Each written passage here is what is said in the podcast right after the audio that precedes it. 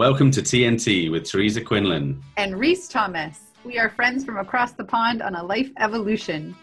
We want to bring you topics that challenge your status quo, guests that help you think differently, and nuggets of wisdom that spark being. Being what? You, authentic you.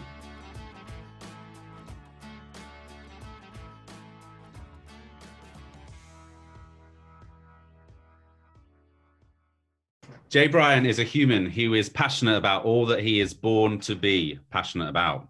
And he knows how enormously lucky he is. And with that luck, incredibly grateful to be living with intention, his ever evolving true self and true purpose through his natural gifts and dispositions, and to know the social, even moral responsibility that comes with that knowing and doing as being. Uh, since 2009, Brian has been uh, an evangelist for what a coming human singularity, uh, which he believes will in- unfold around 2050. Uh, prior to this, uh, Jay Bryan predicted the emergence of social media, search engines, various emergent industries, as documented in the 1989 Vision of Visions titled GET The Vision or Global Evolutionary Technologies The Vision. Uh, Bryan's innate matrix of gifts and dispositions, as it turns out, is to help others discover value, consciously develop and live theirs, and in parallel discover and live their purpose, founded upon that ever evolving personal uniqueness. And from this next generation of human experience, begin to manifest the fullest positive synergistic connections with others to help procreate the blossoming of those waiting to thrive synergetics of humanity as a whole, the human singularity. Wow, what an intro. Welcome so much, Jay Bryan, to the show. Well, thank you so much. I can't believe I actually wrote that. Maybe I, you know, it's that's a bit heavy. I think we need to go back and, and redo this podcast. That's just too heavy, even for me. this is your chance to lighten it up. Yeah. Okay. Let's let's, let's kick off with your uh, your work in um, flotation tanks and working with elite athletes. how you got you realized that wasn't your true calling. Yeah, that, that's that was a stepping stone for me. Um, I was uh, doing my doctorate work in education and neuropsych at the time. I went to Stanford because I wanted to study under Professor Karl H. Pribram. And those that know, know that he's the guy that, through the lab work and through the data from the lab, discovered that cortical areas of the brain, for instance, and the dendrites uh, create interference patterns. And in fact, it's an it's an analog world. It's not synapses and zeros and ones and digital. It's analog. And uh, so I'm there and I'm interested in teaching, right? I want to enhance and accelerate human learning and development at the time. And so I realized the isolation tank was an interesting environment because the signal to noise ratio is incredible. The mm-hmm. loudest thing in there is your heartbeat.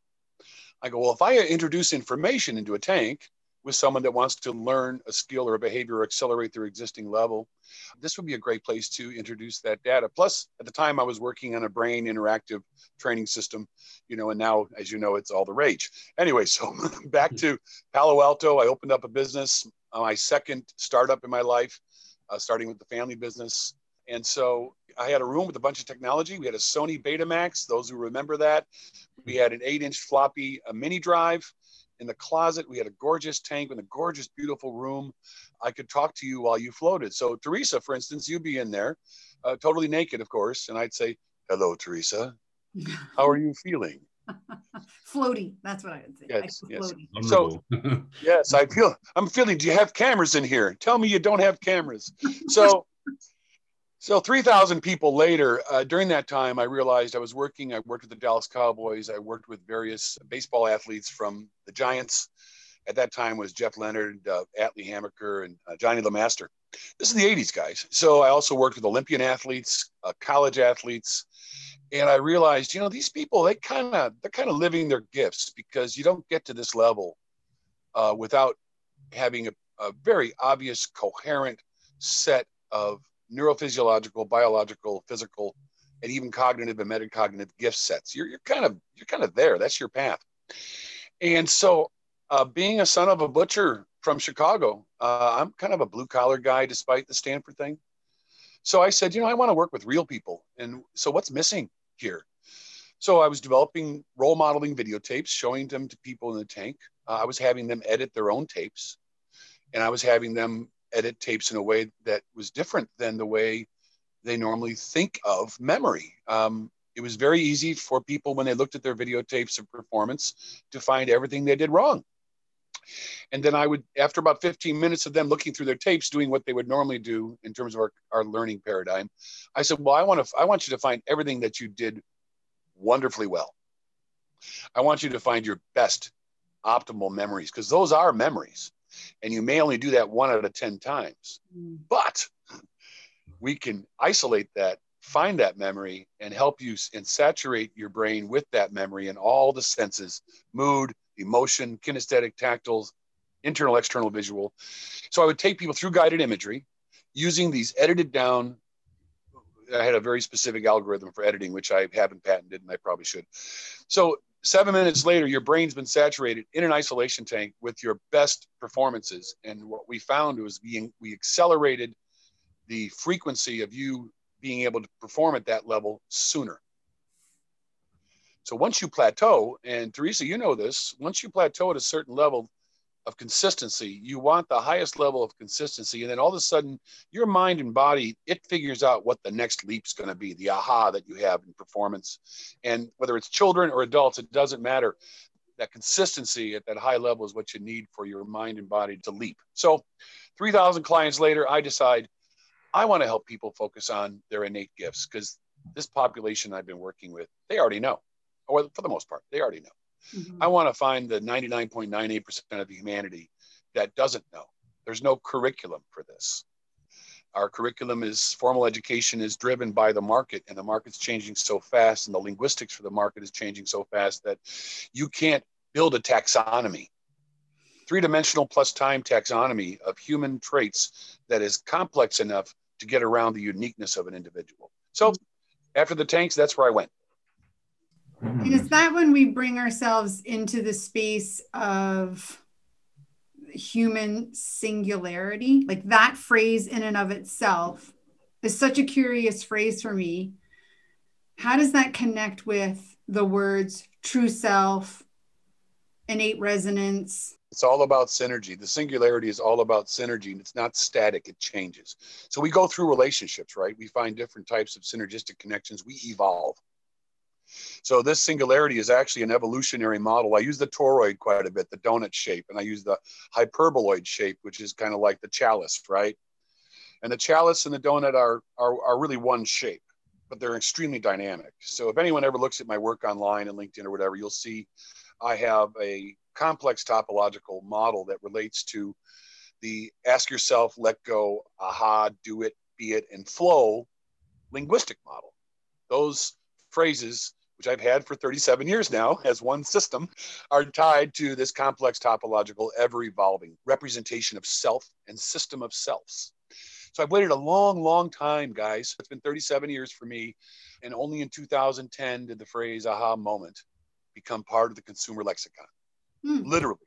The switch was flipped in 2000, late 2009 and 10 some people used it in psychotherapy. Some master teachers would use it because they knew about Carl Jung, right? But people just didn't use the word in public. It just didn't happen. Okay. And now Coca Cola's got an aha sparkling soda. oh, you got to laugh at that. I'm sorry. 30, 37 years later, and Coke is finally on it. And Ask Yourself wasn't used in a consumer conscious presence until the Seinfeld show, right around Seinfeld, mm. the TV comedy, because they were saying, Jerry, you got to ask yourself. I mean, no one said that out loud. And now it's all over the place, right? So words reflect the edge of consciousness and evaluation. The human singularity, for me, is a counterbalance to all the conversations and all the work that people are focused on relative to the technological singularity. And I believe there's a counterbalance that needs to focus on the evolution of true self and uniqueness and its correlation to others to our connectivity to everyone on the planet, which will change, which is very dynamic, you know. And we're just getting to the point, the work we're doing with our startup is going to create something that I hope will make that connectivity between two people, the evolution of gift driven uniqueness and uh, sort of prescriptions for, for synchronicity and serendipity and well, not serendipity, it's a wrong word. I have to take serendipity out of my mind Mm-hmm. I just posted that on LinkedIn. There's a big difference. Uh, it's it's a, it's synchronicity, guys. It's not serendipity. Anyway, so the human singularity is basically a synergistic system of humanity, which we're kind of experiencing now, right? COVID's really pushed connectivity. And people are finding out what synergy looks like in different ways um, as we develop emotional awareness and in ourselves. We're understanding that deeper meaning, you know, is possible between people. But then the most important thing is action. We have all these meetings. So what? It's I love so what. By the way, that's that's one of my favorite phrases. So what? I used to get spanked for that. Well, that's a different way of our. That's a different positioning of the meaning. yeah, yeah I'm, I'm, pretty sure it was the sass with which it was said. yeah, I'm sure.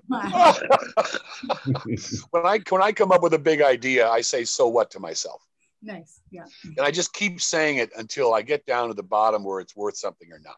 Mm-hmm. Awesome. So we're recording this, folks, on the 22nd of December. It's an auspicious time. You know, we've just passed through this uh, conjunction.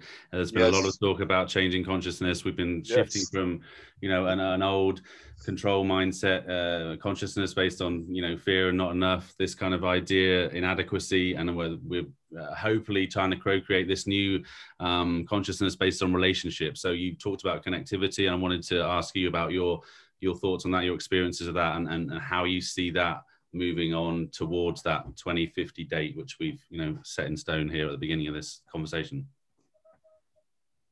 I think Rise, you and I are in full agreement. I'm sure Teresa's on board that true self, the evolution of true self. For me, it's it's based on innate disposition. So, you know, I, I know, for instance, that I can run a 40 yard dash when I was younger in 4.6 seconds, and I was never trained. I just I just popped it off. But I know that I'll never be a high jumper ever.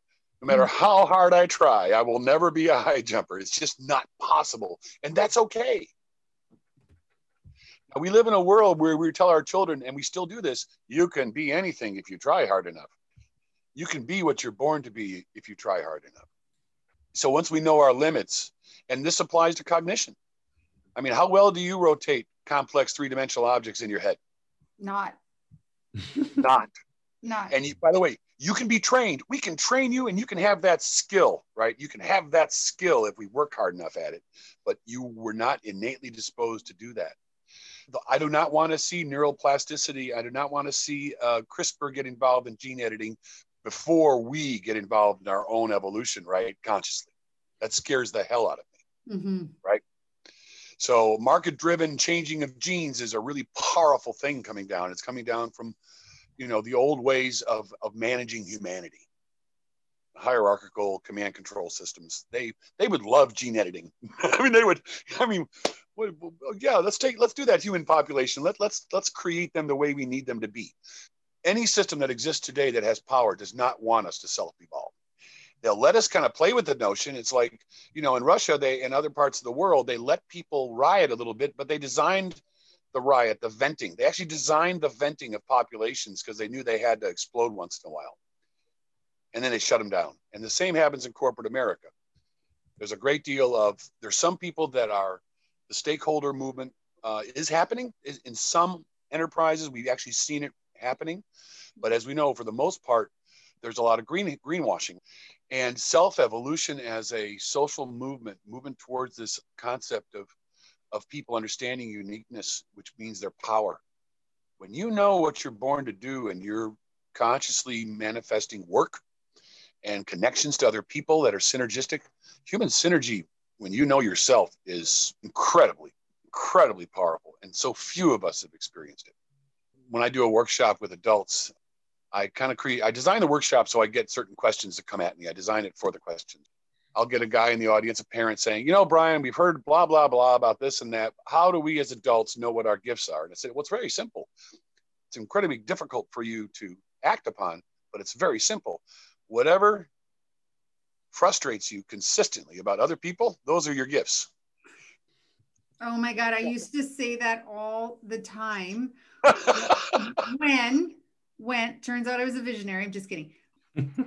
when I was annoyed with my mother. Why are you so annoyed with that part of your mom? And when I sat to explore it on my own and really ask myself the question, like, why am I actually annoyed by that? It turns out it's because I'm exactly the same way. I, so what I see in her is reflected in something that I'm trying to change in me or don't particularly like about me, like a negative edge of a personality trait, for example. Super competitive means I can leave people in the dust. Don't particularly like that edge of competitiveness, but I certainly thrive when I'm competitive. Yeah, yeah, so yeah. balancing balancing both sides of some of our traits and realizing that uh, maybe you can't have your cake and eat it too if you're going to live into the full potential of who you are. Well, I, I had the same experience with my mother. A little bit different, though. She would get frustrated with people, and she was a genius and a visionary. I mean, she created the first wholesale to retail food stores in the U.S. It didn't exist, and she just had the idea. And when kids are in high school, all of a sudden, moms can have a little time in their hands.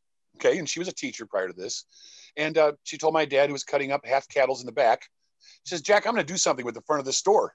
And my dad was smart enough to know that he had a genius for a wife. And he said, Yes, dear. What would you like to do? so that was the beginning of Steaks and Stuff Frozen Foods, the first wholesale to retail food stores in the country. Costco didn't exist. Sam's Club didn't exist. Walmart didn't have coolers and freezers yet. My mother would get frustrated by people all the time. And I, and in my 20s, I kind of had my insights about my work right around that time. I says, Mom, you know you're unique, don't you? Mm. No, I'm not. I'm Irish. I can't be unique. I'm serious.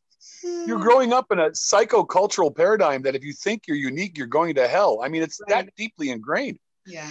So I said, no, mom. I said, I said, you're expecting people to be you. And there's certain things you do at a level that most everybody cannot even come close to doing. That can't be true, she'd say. Everyone's everyone can do what I do. Right, mom. So it took her almost 20 years to come back to me, say, you know, son, I think you were right. I just had to let go of expecting other people to be able to do some of the things I did, but to find those that could complement me. Mhm. So the complementarity part is the synergy. Yeah. When you know your when you know your gifts, you know your limits. When you know your limits, you know your complements. Brilliantly said. I love that.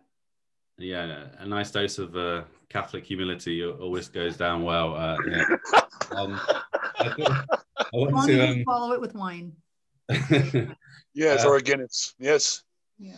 you mentioned your workshops. You mentioned this idea of helping the average Joe find out what their their skills are. Can you tell us a little bit more about, you know, if, if someone wants to come and, and and work on that, someone's intrigued by this, someone thinks, you know, oh, I, my my true self, I, I've never even thought about that, but Jay Bryan was really uh, excited something in me. What is it you're doing right now? These consultancy, what you're talking about? Uh, Tell us a bit more about that. How we can get get more involved. Well, my, my the, the the work we're doing as a startup is a technology based work. It's taking um, the AHA tracker, which we I developed with the kids uh, early on in uh, '89. It tracks human insight in context in real time, and it tracks the highly contextualized information that caused you to have an aha moment. The flow tracker is a simple slide bar that says, you know, Rise and Teresa and Brian talked for like an hour, but to Rise, it felt like three days. My God. So the flow tracker, you slide this thing to give an impression of experienced or felt time. And that's a metric I've used since the 80s with the flotation tank. I always ask people, how long do you feel like you've been floating? And mm-hmm. they'd say, it feels like a minute. Do I have to come out now? You know, it's that kind of stuff. So I've used that. And I, by the way, I've talked with Mihaly Csikszentmihalyi, who's the father of flow, as you know. And he and I argued about the relationship between flow and aha moments back in 1984. I talked to him about nine months ago, and we don't argue anymore. Anyway, and ask yourselves there, but the aha tracker, the flow tracker, and basically we're going to track Arthur Koestler's three biggies aha, ha ha ha, ha and ah. Because every person in the world manifests those visceral sounds when they experience insight, laughter, or release. So uh, we're going to track all that highly contextualized data and give you your library of insights. But more importantly, we're going to connect that to everybody else on the planet. So when you clicked aha on this talk, for instance, it's going to grab the sentence that was spoken, digitize that into text, and see if anyone else in the world is having ahas about a similar sentence. That's the human singularity manifesting. Now, does that come back to then a universal craving or universal need? Oh God, yeah. If you if you if you have gifts and you don't live them, you're dead meat. You know, uh, psychoneuroimmunology was this huge word that came out in the late '80s. Whenever you have that many syllables, you know something's not right. But it was trying to integrate these worlds. Your gifts are pulsing, they are vibrating inside of you. you can, you're striving for resonance. And when you don't live your gifts, you're living a lie, and your body knows it, your immune system knows it. Some people can handle that kind of friction better than others. But if you already have a weak genetic immune system and you have a lot of a lot of gifts, look at a lot of addicts. I know so many addicts in my life, independent of the substance or the psychology as an ad- addiction, who are extremely bright people but they didn't have a way to find a path that allowed them to manage purposefully that self, that energy. The addiction allowed them to just sort of stop dealing with that innate need to become their self. There's no curriculum, there's no role models. I mean, we're, you know. well, there's not enough role models for sure. Way too many people not engaging with the fullest potential of the self. And so then we have part of what was our initial discussion actually in the LinkedIn post that we had put up and you had responded with can you imagine failing at engaging with the potential of your true self like imagine yes. what that would be like to live and in that's why that's what that's the greatest fear of all right that's yeah. why we i think we don't do it because we don't have the guidance which is why i wrote uh, the library of masters which was an online video library of all these masters across all walks of life that children could uh, experience and see if they resonated to what the masters were doing.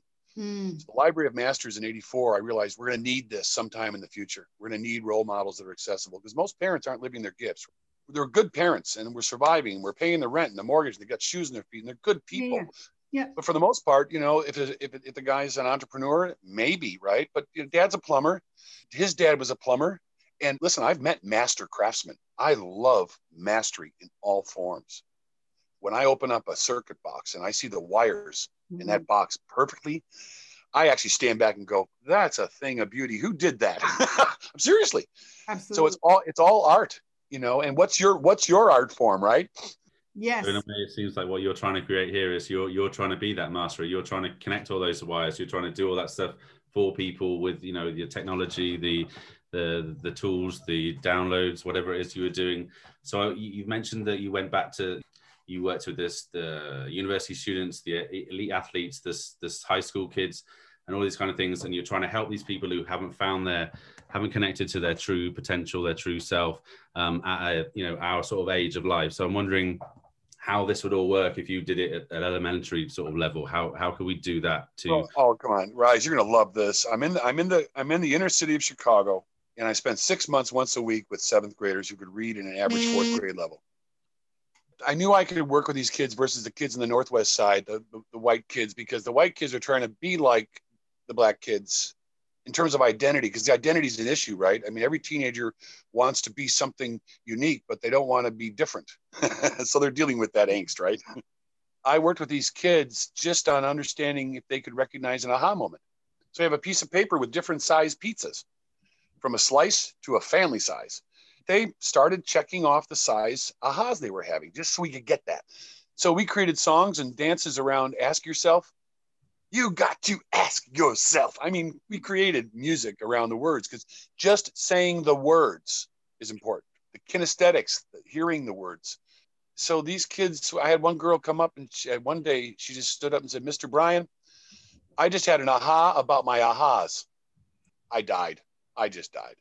Because that's a metacognition about insight. I mean, you know, I could say that to her. It wouldn't make any sense to say that to her, but I said, and I, what was that? I said, well, I realized I don't have any ahas when I'm with Jody, but I do with so and so. But I laugh a lot. I have a lot of ha-has with so and so. And I realized I stick around so and so because I think she's cooler. Unbelievable stuff that came out of the, that six months.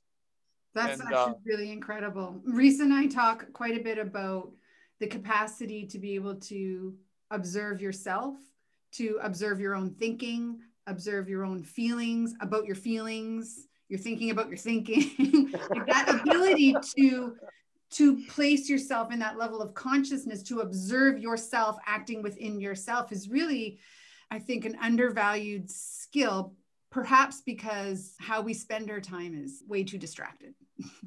Yeah well, I think when you when you when you finally realize that you have something to do in life that's uniquely you, yeah, I think those things become more important. Yeah. um, a, a, person of middle age or whatever is not realizing their their potential, but uh, someone at a, such a younger age, you could literally be, could you be just literally creating anything is possible at that, you know, essential stage of, of their creation, or do you think that it's already programmed from that point? What their life trajectory is going to be or if you get into it early enough you can then with you know whatever you you we want you talked about corporates wanting to you know create these clones you could just literally prescribe what, what their trajectory might look like. Whereas looking backwards from a, a middle-aged perspective, going, oh, I, I like this, I did than this, I can go back and connect the dots. Whereas the, if you look at it from the other way around, you can literally just create your own uh, arc into it, whatever you, you see the human singularity is going to be in, in that future for, for that individual. And then, I don't know, playing God. With children, if that's the question, how do we guide them or how can we guide them now? Is that in there? Um, you know, if I might, yeah. it almost sounded like what's the difference in the direction? If you're starting with sort of older people and do you have to erase the dots and unravel stuff, get rid of the fe- the fear and all of the layers of crap in front of themselves before you can then send them on their path. Starting with kids, is it easier to influence? Here's the next dot, there's the next dot. Well, yeah, I, I, you know, kids obviously are open book. Their genes are waiting to be accessed and resonated to. Uh, obviously, you know, the eight boxes they enter in formal education do not have a thread that says, ask yourself, what comes without effort? And that's the key, guys. Mm-hmm. With our children, as parents, we would look at the kids when we were younger, like for husband and wife, or wife and wife, or husband and husband, whatever we are. And we look at this five year old or three year old, and they draw a metaphor. And you go, honey, did you see that she just drew a metaphor? I mean, kids don't just draw metaphors, okay? okay. It's the average kid. So, or or the kid, uh, you know, opens up, closes something, takes something apart, puts it back together differently, and you go, "Honey, did you just see what what Albert did over there? Wow!" And the kid has no clue they did it because it was effortless. Mm-hmm. So the problem with your mm-hmm. gifts is that you don't value them because they come without effort initially valuing self is inherently difficult unless you have forces around you, parents, whatever, that help you recognize the value of the things that come without effort. Because only other people can go, wow, I can't do that. Do you realize right. how talented you are? Right. Got but it. as a child, when you when your parents, when I did the parenting stuff, I just said, just say aha out loud when your child does something innately. And they'll look at you weird, like, what's wrong with you? And what you'll say, well, you just had an aha moment. What's that? Well, you just did something without even thinking about it. And that's a gift. That's an innate disposition that you just demonstrated there. And the kid over time will start becoming meta, he'll become meta aware. You have a meta awareness when they do something without effort, they're going to become aware that they're doing something of value for themselves. Now, the parents don't know this about themselves. This is a thing you can teach them because in the process of teaching parent about child raising, you're teaching the parent about themselves. Yes. Amen. We just did an episode last week. Yeah, where Reese and I were talking about emotional intelligence and parenting, and I had shared an experience that I had had as a parent in recognizing something in my child, which made me look at my mother completely different in that moment. And I went, oh, holy crap. uh, that changed everything of how I perceived it before, looked at it before, the potential of what it could have been before. And it, it, was really sort of one of those i call them holy shit moments but i can certainly call them aha moments. Rice you know i look at i for some reason i get vibes off people. That's how i read people. Um, we really should maybe not today but some other time talk about readiness. When you talk about how to interact with adults you know readiness is real. Mm in, in, the fetus and the brain's sending signals down saying, grow a finger, grow a finger, grow a finger, grow a finger. And the, and the baby's finger says, no, I'm not there yet. So competence, the readiness via biological competence, let's say, or neuropsychological or emotional competence. You've worked with clients, you know, and so with some people say, listen, come back in a year because that's how far away you may be from hitting that point where you're ready to change. And you know clients, for instance, that you know you shouldn't work with and you you learn based on your gifts who you have the best chance to affect with the time you have on the planet so for me readiness with for change i've experienced i see the future of people because of what i see in their gifts what I've had to learn to do is back off and understand the timing of that evolutionary place to see if I'm the right person at this time or they need other experiences before I should be in their life. I've had to learn to let go of a lot because I saw so much. And some of us, you know, we're our uniqueness is hypersensitivity and you have to learn how to shut down your your radar I just had one of those moments this morning, a state of readiness moment. So, potential client got back to me and said, organizationally, we're going to go in a different direction. And so they describe more things. And then I inform my husband, like, this company is going to go in a different direction. He's like, Are you disappointed? I'm like, No, they're not ready. They're clearly not ready. Otherwise, they would have said yes. And all of the reasons they told me why they're going in a different direction are the reasons why they're not ready. I can't force them to do things that they aren't comfortable with doing yet. So I'm not disappointed. Onward to the next waste, client that's right. right. It's, it's a waste of your lifetime. And there's nothing more important in evolutionary thinking about self evolution and social evolution than lifetime. Yeah. So as we find ourselves in an ever aging population, is there a life expectancy for this kind of work that you're doing? You know, for example, we've talked about children, we've talked about adults. Is there a point where what you're doing becomes irrelevant or is the potential always there if you have that growth mindset or whatever you want to call it to to unlock something do you feel that the work that you're doing has as much validity at that senior end of our body's lifetime um, as it does at the essential. Oh, absolute rise, absolutely. Just look at the number of people over 60 that are getting their PhDs or going back to school and finally doing what they always wanted to do.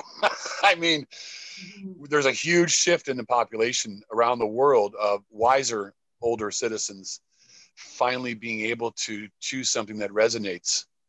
So is there a case, is there a sense that, you know, if if I'm 60 plus and I've had this kind of like oh my god i've wasted all this time. I didn't know who i was being. I've been living this life that wasn't true compared to someone who has no at the other end of the scale who has only has potential and only has you know future. Is that something that when you're working with these people at that older age is it how does that work in a kind of emotional intelligence kind of way? How do, how do they compute that? How do they ratify all that lost time? You know that there must be that innate yeah. thing Oh my God. Yeah, yeah. You know what? You got to let go of that because the time is now. I mean, if you want to dive back into your history and say, "Oh, what a waste of lifetime I've been," well, then you're wasting time, right? If they truly ready, they're not even thinking about what they wasted. They're thinking about what they're going to do.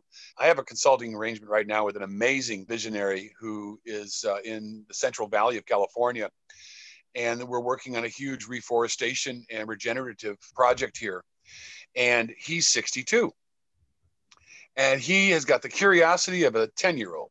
And he's always been this way, but he's a guy that if you shake his hand and you've got soft hands, he'll probably cut you with his calluses. He's a, mm-hmm. he's been a working man all his life. And this gentleman, though, is just the sweetest love. And he's gone through hell and he's gone through learning to get to this point. He's got this huge vision, and I'm one of the few people that he's discovered that can get I can get my arms around almost any visionary's vision in terms of complexity you know, business, whether what it doesn't matter what business it is, it's it's always business. You may have to learn a new language because everyone has a culture and they have a language, but it's all the same fundamentally. I've worn seven hats as an entrepreneur. I've done uh, 12 startups, three of my own, and I find that I'm good with seven hats. I'm great with only two of them. I had to learn when to take a hat off and, and give it to somebody and who not to give it to. a lot of learning there, boy I grew up with a mother and father that were entrepreneurs. What can I say about that? I mean, I didn't mention this earlier, but the only reason I'm alive is because my mother also invented the first special education curriculum in the United States in 1946. Had she not been my mother, I would have probably done something really crazy with a little bit of hyperkinesis that I have. Right. When I was banging my head against the wall, guys, I went to my mom and I said, Why isn't my work making any sense? Like, why aren't people noticing me? Yeah. She said, well, what's, what's, what do you think's the problem? I said, well, mom, I think the problem's you. What do you mean me? I said, did you do anything exceptional? Was there anything that you did like after college that was, you know, unique? Just, oh, not really. Well, there's one, there was this one thing I did building this curriculum for kids with probably mid to high level cognitive life skills, we call it today.